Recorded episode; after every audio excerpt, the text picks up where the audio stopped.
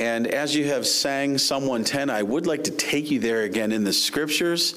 Uh, as we look at our text, First Corinthians fifteen twenty-five is quoting Psalm one ten, verse one. And I'd like to look at it in its context with a few other verses we just sang together. Important, helpful review. So you might have that marked if that's helpful to know in advance. But we give ourselves to First Corinthians fifteen, verse twenty-five this morning. And remember, this is in the context of an entire chapter on the certainty of the resurrection in Christ. And uh, this verse, in its context, is meant to encourage you, Christian, that while it may not always be obvious, Christ reigns, he is advancing his kingdom, and he will consummate it on the last great day. But he's in the process. Things still need to be completed before that day. But rest assured and trust indeed, he reigns, and he will raise you from the dead. First Corinthians fifteen, verse twenty-five, hear now the word of the Lord. For he, that is Christ the Lord Jesus, for he must reign till he hath put all enemies under his feet. And uh, now let's read it in context, verse twenty-four to twenty-eight. Then cometh the end, when he shall have delivered up the kingdom to God, even the Father, when he shall have put down all rule and all authority and power. For he must reign till he hath put all enemies under his feet. The last enemy that shall be destroyed is death. For he hath put all things under his feet. But when he saith all things are put under him, it is manifest that he is accepted, which did put all things under him. And when all things shall be subdued unto him, then shall the Son also himself be subject unto him that put all things under him, that God may be all in all. And again, verse twenty-five, our focus verse, for he must reign till he hath put all enemies under his feet. Well, we've been studying the Lord's Day during our Sabbath classes, and we remember, why is the Christian Sabbath now the first day of the week, the Lord's Day, as referred to in Revelation one ten? Why were they meeting on the first day of the week? The answer is because of the resurrection of the Lord Jesus Christ. Here we are on the Lord's Day, as we are every Lord's Day on Easter Sunday, celebrating the resurrection of the Lord Jesus Christ every Lord's Day, the first day of the week. But as we do that, we are celebrating also the first fruits of our own bodily resurrection. We're waiting for it, and we need to be encouraged and reminded that this will happen. Our own resurrection is not yet.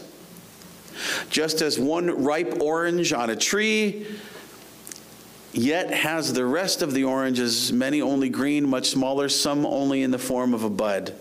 The full harvest is not yet, but it is certain. We know it's coming, that first orange has ripened. And that's the context of our text, the resurrection in Christ. Verse twenty-three, but every man in his own order, Christ the first fruits, afterward they that are Christ's at his coming. Notice, at his coming we will be raised. And this is the, the general resurrection with all, but for Christians, raised into our new spiritual bodies, Paul talks about in the text. Christ is the first fruits. We look to him as the first fruits, as the guarantee and confidence as our own. But we remember there is still more yet to be done until he returns, until we're all raised from the dead. You know, we can be uh, struggle sometimes to consider the graves of our loved ones, those who've gone ahead in heaven in the spirit, but so long have been in the ground, and we need to be reminded that it's going to happen. Christ reigns. He will raise us all from the dead. It's going to happen. But it's in the process of growing. The kingdom is in the process of growing. More of God's elect are to be called out, and all of God's enemies are to be stamped out. And then he will return. Christ has already inaugurated his kingdom in his first coming. And children, the idea of inaugurated means he's already brought it into being. He, in his first coming, when he came down and took on humanity, he started his final kingdom. But he yet still has to come back. He is resurrected. He ascended on high. He is sitting on his throne at God's right hand in our humanity, reigning and ruling over humanity, taking it back over. But he still needs to consummate his kingdom. Children, the idea of consummate means coming back and taking it in full, where there will be no rebellion. There will be nothing but his kingdom throughout the world. Imagine that. There will be nothing but his people, nothing but his church throughout the world. And we're looking forward to that. But we are waiting, and so long waiting. We need to be encouraged. He will consummate his kingdom. He will complete it at his second coming, and then he will raise you from the dead. It is certain. And this reigning along the way, he is doing presently from his throne in heaven. Colossians says, Jesus, you know, have your minds thinking on things above, where Christ is seated on his throne at the right hand of God, where your lives are hid with him. Be giving yourselves to think of these things. This is what we're endeavoring to do today, that we don't lose hope, that we're strengthened and reminded of what we're here today for. The whole world's laughing, some too. But Christ is coming back. He is reigning, and he will rule. Christ is still advancing his kingdom, but he will absolutely finish the work. I give you that as the main hope of our text, the main idea of our text. Christ is still advancing his kingdom, but he will absolutely finish the work. He will absolutely finish the work. Every knee will bow, and every tongue will confess that he is Lord when he returns.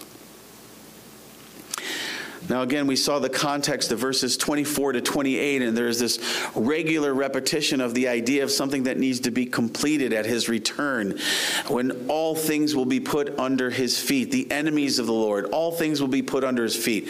That needs to be completed. It's in the process. He's reigning. He's done reigning in a sense when it's completed.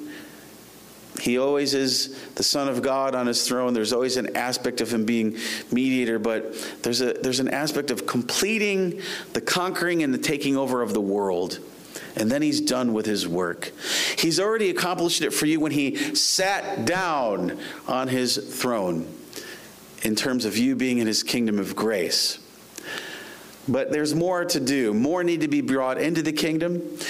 Uh, he has to collect all of his elect, all of his sheep, and he needs to do away with all of the rebellion in this world, Satan, the demons, and the wickedness of this world, and they need to be judged. More on that tonight. The complete context of this chapter, you'll remember, is the absolute certainty of the resurrection. They were doubting the resurrection. Remember, Jesus dealt with this even with the uh, Sadducees. They doubted the reality of the resurrection. Paul says if there's not a resurrection, then Christ is not raised. And if he and there is no resurrection, you're, you have no hope. Your faith is in vain. But then he goes out of his way to prove Christ is raised. Therefore, you will be raised. Wait for it. Wait for it. It is certain. He is reigning, and he will complete the advancement of his kingdom. You will be raised from the dead. It is certain, and you will rule and reign with him forever in his new eternal kingdom with your washed robes as kings and priests of his kingdom. Because Christ is raised, so will you be raised, Christian. Do not doubt, and keep your hand to the plow. And that's where he goes with the end of the verse, one of Elder Renner's favorite verses we preached on before, I believe, by his request, verse fifty-eight. Therefore, because this is true, Christ is reigning, and he will consummate his kingdom. You will be raised from the dead. He is the first fruits of it. Therefore, verse fifty-eight, my beloved brethren, be ye steadfast, unmovable, always abounding in the work of the Lord, for as much as you know that your labor is not in vain in the Lord. Do you struggle to keep your hand to the plow? Do you struggle to think, is this for real? Do you struggle about church service and putting Christ first in his kingdom? Well, here is encouragement. Here is encouragement not to doubt. Here is encouragement to continue on. Having been raised, King Jesus is in the process of completing his kingdom. It is absolutely certain. It is happening as we speak, and it will be finished. Maybe tonight. Our text is quoting Psalm one ten. I'd like to come back to this, keep it marked, but turn with me to Psalm one ten, please. And uh, not only our verse, but many of the verses around it are alluding to Psalm one ten or building upon it and explaining it. Psalm one ten, again, verse four especially, is the most quoted scripture of the Old Testament in the New to prove Jesus Christ. Remember that when people try to say, well, why do you see the Psalms? I want to sing about Jesus. Well, remember Jesus said in Luke twenty-four forty-four, uh, the law, the prophets, and the Psalms all speak of me. And um, singing Psalms to one another is to sing the words of Christ to one another, Ephesians five nineteen, Colossians three sixteen, I believe. So Psalm one ten is especially quoted. Uh, we know verse four, uh, but we want to recognize verse one again. The Lord said unto my Lord, sit thou at my right hand until I make thine enemies thy footstool. This is what Paul is quoting and building upon in the following verses. Paul is quoting Psalm one ten verse one, but what is it about? It's about Jesus Christ, after he came to earth, took on your humanity, conquered sin, conquered you, and gave you salvation and made you citizens of the kingdom of heaven and rescued you from the world of Satan. And then he rose himself from the dead. He ascended back into heaven. He has done this. It is done. He sits on his throne and he is advancing his kingdom, bringing others into it, uh, taking over the kingdom of Satan through this world, taking the world back.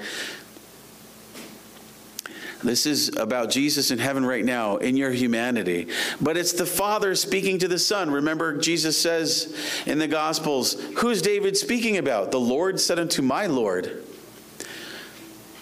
He's obviously speaking about me, is the implication. The Father speaking to the Son from all eternity about what you would accomplish. And when you come back, sit down now in your humanity and let all things be put under your feet. Let your kingdom advance now. You've inaugurated your kingdom.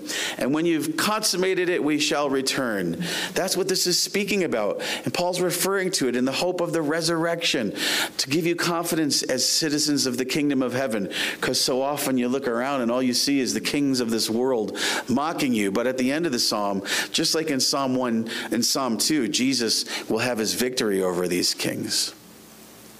It's certain, but you got to wait for it. Again, verse four is related. He is the priest after the order of Melchizedek, Genesis fourteen. That and this verse quoted in Hebrews, uh, making the point that Jesus is the priest after the order of Melchizedek. He was a king priest.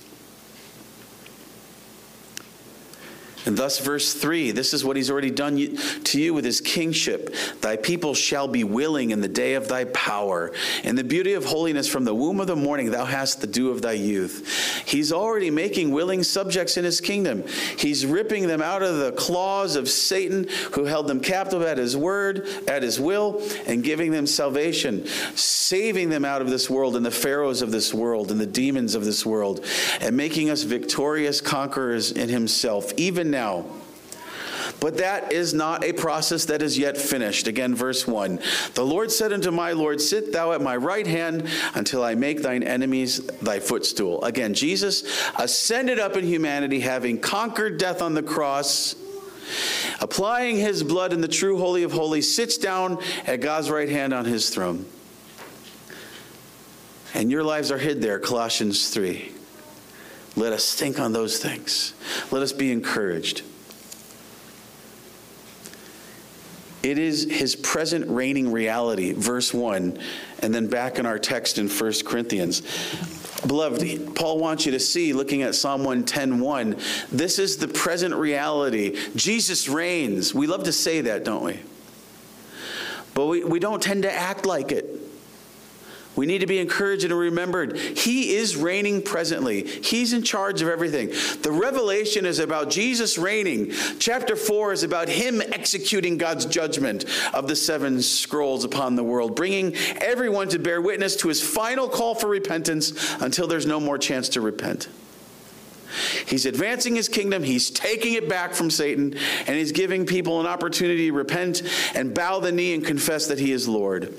And Paul is reminding you that we're in that process right now. He's inaugurated his kingdom. He will consummate it until the last day that all things are put under his feet. Hang in there. John Calvin explains our verse. He says, "For he must reign." He proves that the time is not yet come when Christ will deliver up the kingdom to the Father, with the view of showing at the same time that the end has not yet come, when all things will be put into a right and tranquil state, because Christ has not yet subdued all his enemies. The Father has placed him at his right hand, with this understanding that he is not to resign the authority that he has received in his humanity, of course, until they have been subdued under his power. And this is said for the consolation of the pious, that they may not be impatient on account of the long delay of the resurrection.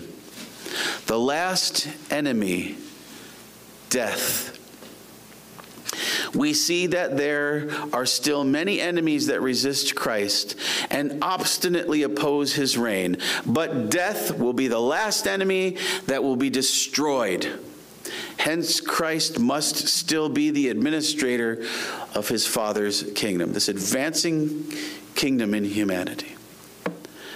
Calvin goes on to say this. May it be your consolation. He says this: "Let believers therefore be of good courage and not give up hope until everything that must precede the resurrection be accomplished." Some may ask, some often ask, looking at the hard things of this world, not recognizing it's all from Christ and Revelation, are these the last days? The answer is, you know, is of course they are, between the first and second coming of Christ. But there is the last great day. But one thing you can say is why? Yeah, First Corinthians fifteen twenty-five. He must reign until all things are put under his feet. But notice, he reigns now. He doesn't come back and then reign for a while. We are in that mediatorial reign. He reigns now as victorious over death on the cross for his saints. He'll conquer completely in the end, and uh, we'll have the second resurrection, and the second death will only be for those who are his enemies. He must reign. He must continue to advance his kingdom until all things have put under his feet. That's the process we're in at the moment. Now, I'm thinking of Westminster Shorter Catechism number twenty-six, Christ's kingly office as mediator, and how does he execute it? Christ executeth the office of a king in one, and I'm adding the numbers to divide it, subduing us to himself. That's first. Uh, that's Psalm one ten, verse three, making us a willing people. Two, he executes the office of a king, mediatorial king, in ruling and defending us. So notice it's all on behalf of the church. Three, in restraining and conquering all his and our enemies. That's the last part. And that's what we focus of. Uh, the last part we're looking at today with our text, this is the verse that's given by the Shorter Catechism. Restraining and especially conquering all his and our enemies. As our mediatorial king, he's in the process of doing that. He's reigning right now. He must continue to reign until he puts them all under his feet. He's doing that. That's part of his office of uh, mediatorial king on our behalf graciously and in a sense in power over the earth. Again, our text today, for he must reign till he hath put all enemies under his feet, relates to Christ's present kingly office in mediating for our behalf. He's in the process of conquering. Everything is under his domain, and he will have total dominion. He's restraining the world. He is in the process of conquering it. All is under his domain. He will have total dominion. He has been given all power and authority to make disciples of all nations. That's the end of the Great Commission in Matthew twenty-eight, right? Go make disciples of all nations. Well, how are we going to do that? That's mission impossible. They just laugh at us. How? Because I've been given, as mediatorial king, power and authority over all the world to restrain and defend you and to conquer, to subdue my subjects and to conquer my enemies. Go make disciples, though the kings of the world will laugh. Psalm two, Psalm one ten. In the end, Psalm two, Psalm one ten. Christ consummates his kingdom. He's reigning and he will rule. There'll be no king but Christ, the King of Kings, in the end. He's in the process of making that happen. Look at his resurrection as the truth and sign of that, and as the first fruits of what is yours in him and his kingdom. James R. Boyd, in his commentary on the Shorter Catechism, writes this on this question twenty-six, how Christ executes the office of king, mediatorial king. What lessons do you derive from the above doctrines? I learn, one, to submit myself to Christ as my supreme ruler, to trust in him as my great protector and guardian, and to honor him as such. Two, to endeavor to bring others to cease from rebelling against his rightful authority and from resisting to make them good and to do them good. And three, that those who continue enemies to Christ must be overthrown, and that his friends have occasion to rejoice in their own safety and permanent happiness. And that last part is related to the last part of the catechism in our text today. Those who continue enemies to Christ must be overthrown, and that his friends have occasion to rejoice in their own safety and permanent happiness. If you think about that question and answer, and you think about how it relates to our text, let me ask you this. Why is the world not worse than it could be? Let's stay with our Westminster standards. The right answer is the mediatorial kingship of Christ. He is restraining his enemies. He is not allowing them to have the full influence they could, just as he's bound Satan right now in this mediatorial reign from having the influence he used to have over the world so that his kingdom will advance and conquer it. It's happening, it will happen. Why is the world not worse than it could be? Because of Christ's common kingship over all, and in particular over his elect. Christ's mediatorial kingly rule of it in power on behalf of his grace in and to his church. Ephesians three, twenty to twenty-one. Now unto him that is able to do exceeding abundantly above all that we ask or think, according to the power that worketh in us. Unto him be glory in the church by Christ Jesus throughout all ages, world without end. Amen. Remember again, Christ has bound Satan's influence. Revelation twenty, verse two. Yes, he's a dangerous dog. You got to watch out, but he's on a chain. He's done this while his kingdom grows throughout the world as heaven's leaven. Matthew sixteen, verse eighteen. I will build my church, and the gates of hell will not prevail against it. What will they not prevail against? The advancement of Christ's kingdom, building his church throughout the world. There will be a time to take the bread out of the oven. Things are cooking right now, but there'll be a time to take it out. It will be done. Robert Raymond writes this. Jesus, by his kingdom of heaven parables in Matthew thirteen, revealed that the kingdom of God, which was from the perspective of the Old Testament, a complex but undivided unit, would unfold itself in two stages. Beloved, have this in view with where we are in the Gospel of Mark this evening in the Olivet Discourse. I continue to quote, the second stage, the consummating phase of the kingdom of God, Jesus taught would indeed come, as Daniel had prophesied, manifesting itself with the coming of the Son of Man in great power and glory. Matthew twenty-five, thirty-one to forty-six, referring to the Olivet Discourse there. But before it came in power, and I would add on a white horse from Revelation, Jesus taught by these mystery parables, the kingdom had first come in grace, and I would say on a lonely colt of a donkey. Also in his own person, see Matthew thirteen, thirty-seven. He goes on to say this, coming gradually, coming largely in the internal, invisible sphere of the spiritual life, and tolerating imperfections in its subjects, and even resistance from the world system and the kingdom of Satan. I continue to quote from Robert Raymond.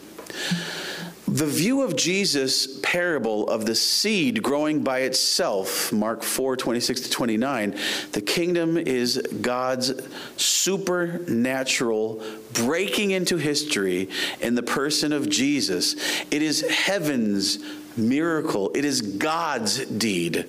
The kingdom will advance, though men know not how, all by itself, whether they sleep or get up, because of its own innate vitality to reproduce itself. The present age is the consummating period of God's saving activity.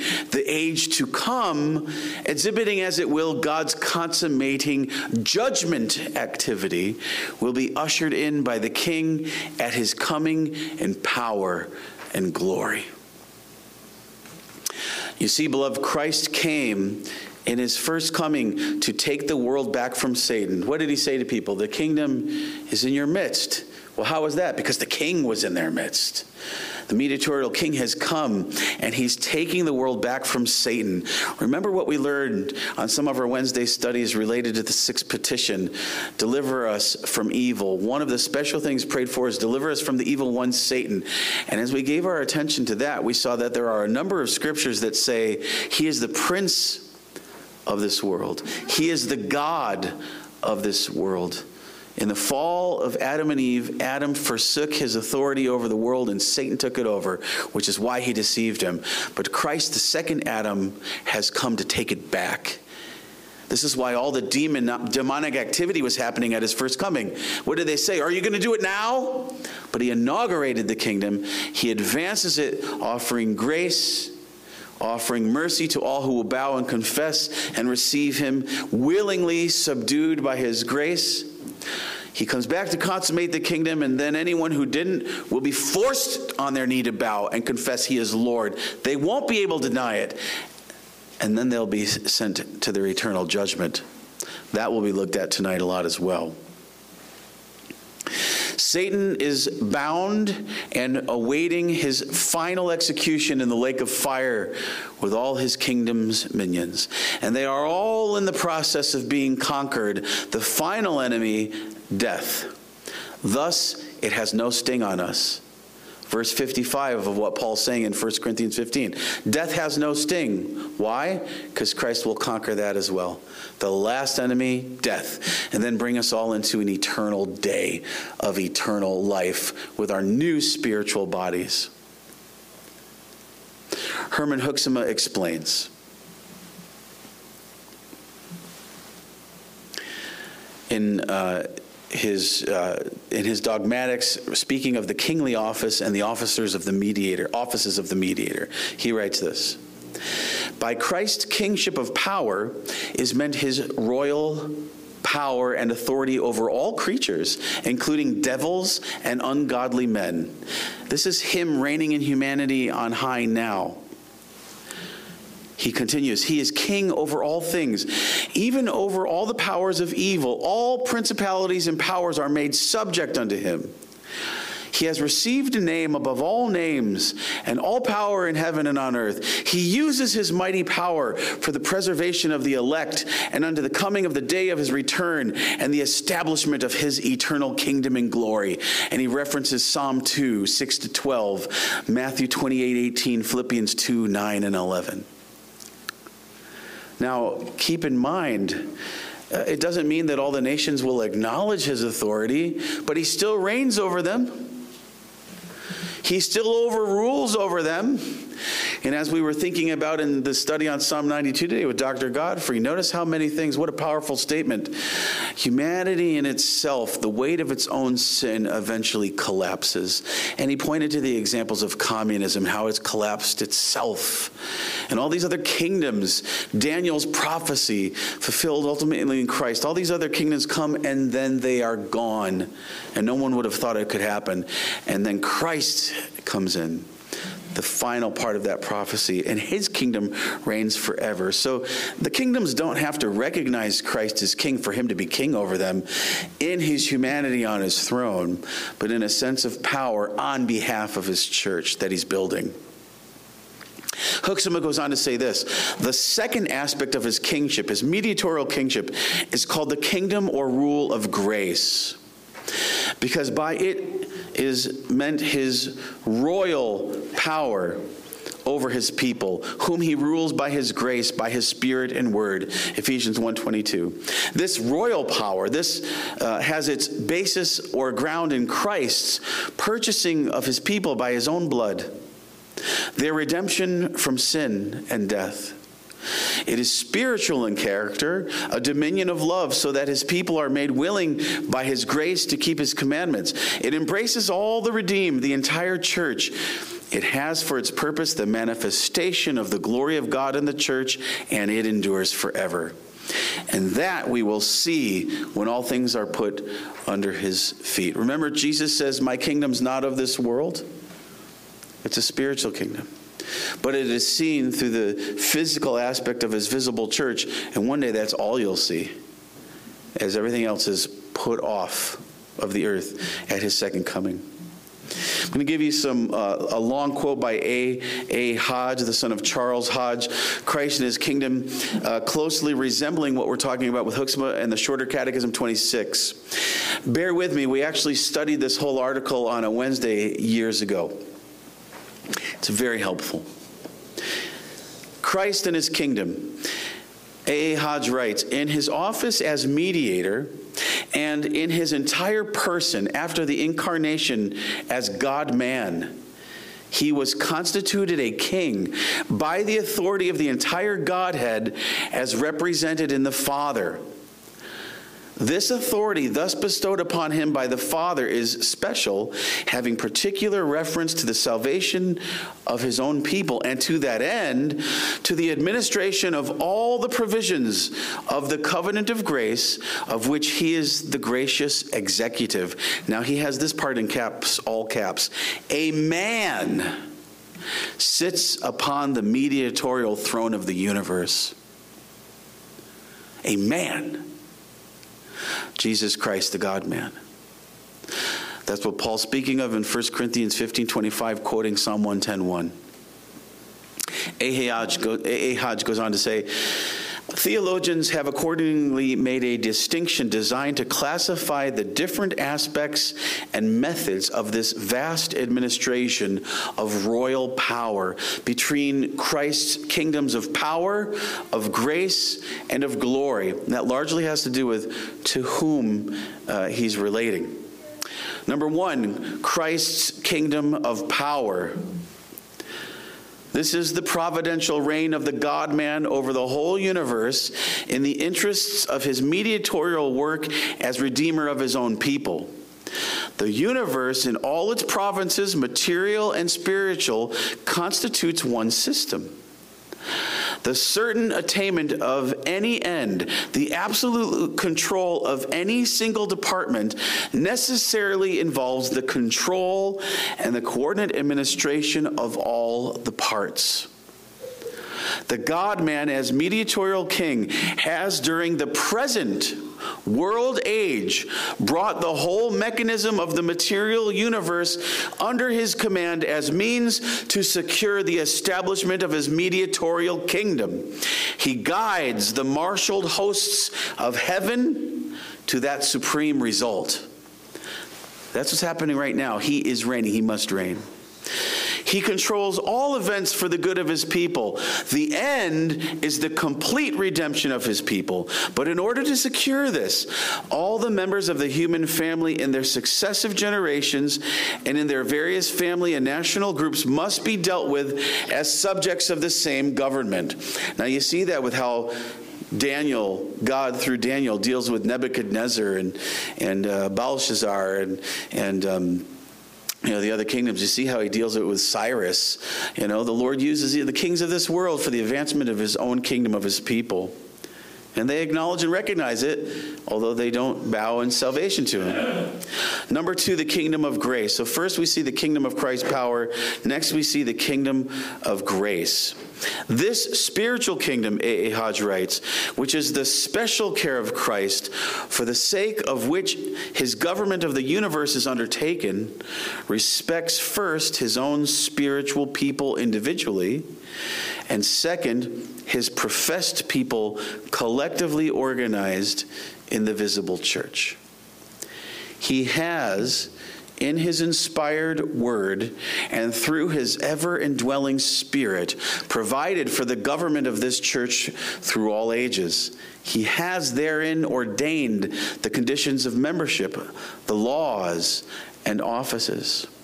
See, the church and the kingdom of God, the kingdom of heaven, are the same, advancing through this world. He goes on to say, in the kingdom of grace, Christ declared that his kingdom is not of this world.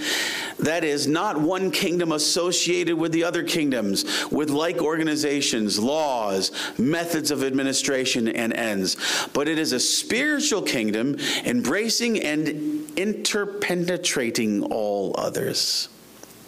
No kingdom can keep him out. No kingdom can stop the spread of his gospel. The Olivet Discourse in the gospel says the kingdom has to be preached to all nations, and then the end.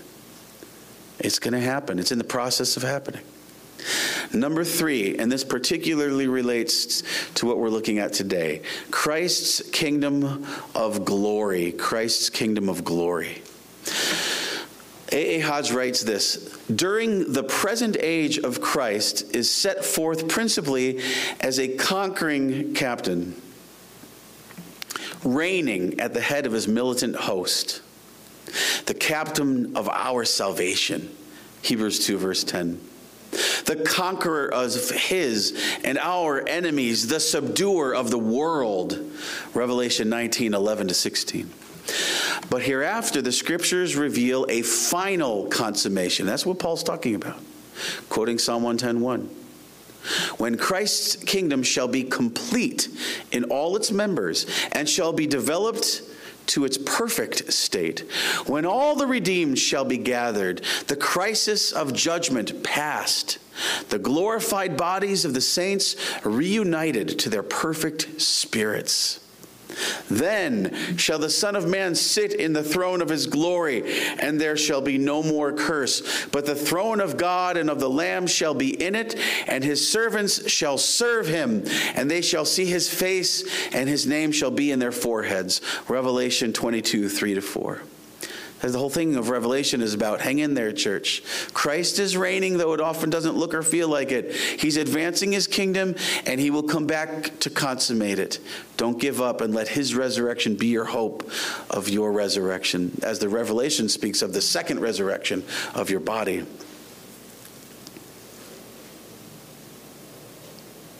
Christ is reigning by conquering and coming to conquer. Revelation six two, he is conquering and coming to conquer. And one day he will rest from his war with Satan once and for all. And on the last day, the church militant will completely merge into the church triumphant. There'll be no invisible church. It'll all be the same, visible and seen before all as more than conquerors at the resurrection of all humanity. Until that day, beloved, be encouraged to remember that you will all most assuredly be raised from your graves in victory, as well as your loved ones who have gone ahead. And Satan and death will be thrown into the lake of fire. Jesus is the King of Kings, and Jesus reigns presently, but there is a final battle on the horizon. Wait patiently. Don't lose heart. Overcome, for Christ will reign until he rules the world. And that is the message for you from our text this day. Christ will reign until he rules the world. Let us pray. Our Father in heaven, we thank you that you sent the Lord Jesus Christ as our prophet, priest, and king. And we remember and recognize that he shall reign until all things are put under his feet. Let us rejoice in Paul's use of Psalm one ten, verse one, and all of its context. It will happen. It's in the process of happening. You are reigning, and there will be a day when you're done conquering, and you'll come back and consummate your kingdom. You will raise us from the dead in our bodies and say, "Enter into my Father's house." We will enjoy your renewed earth in the new kingdom of heaven on earth with our new raised bodies, and you shall reign forever and ever. Oh Lord, we do thank you for this encouragement and pray that you help us to remember to think of you as King on your throne presently reigning. And as we struggle and we see all the horrible things and war happening all around us, let us remember these are signs Jesus said would be of the end coming from you, that all should repent and turn to you now while they can. Jesus reigns presently, and Jesus will rule forever. We say in the Spirit, come, Lord Jesus, come quickly, as we also pray as you taught us to pray, saying, Our Father, which art in heaven, hallowed be thy name. Thy kingdom come. Thy will be done in earth as it is in heaven. Give us this day our daily bread, and forgive us our debts as we forgive our debtors. And lead us not into temptation, but deliver us from evil. For thine is the kingdom, and the power, and the glory forever.